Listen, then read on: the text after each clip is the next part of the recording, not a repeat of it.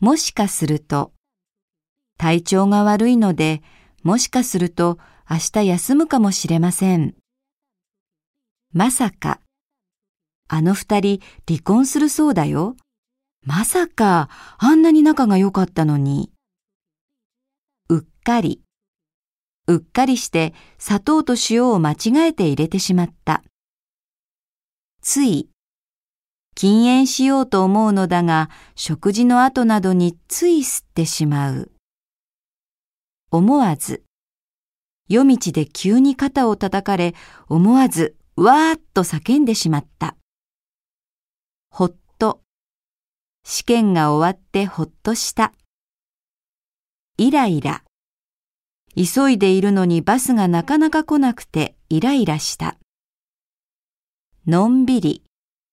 半年ほどとても忙しかった。温泉へでも行ってのんびりしたい。実は、昨日言ったことは実は嘘なんです。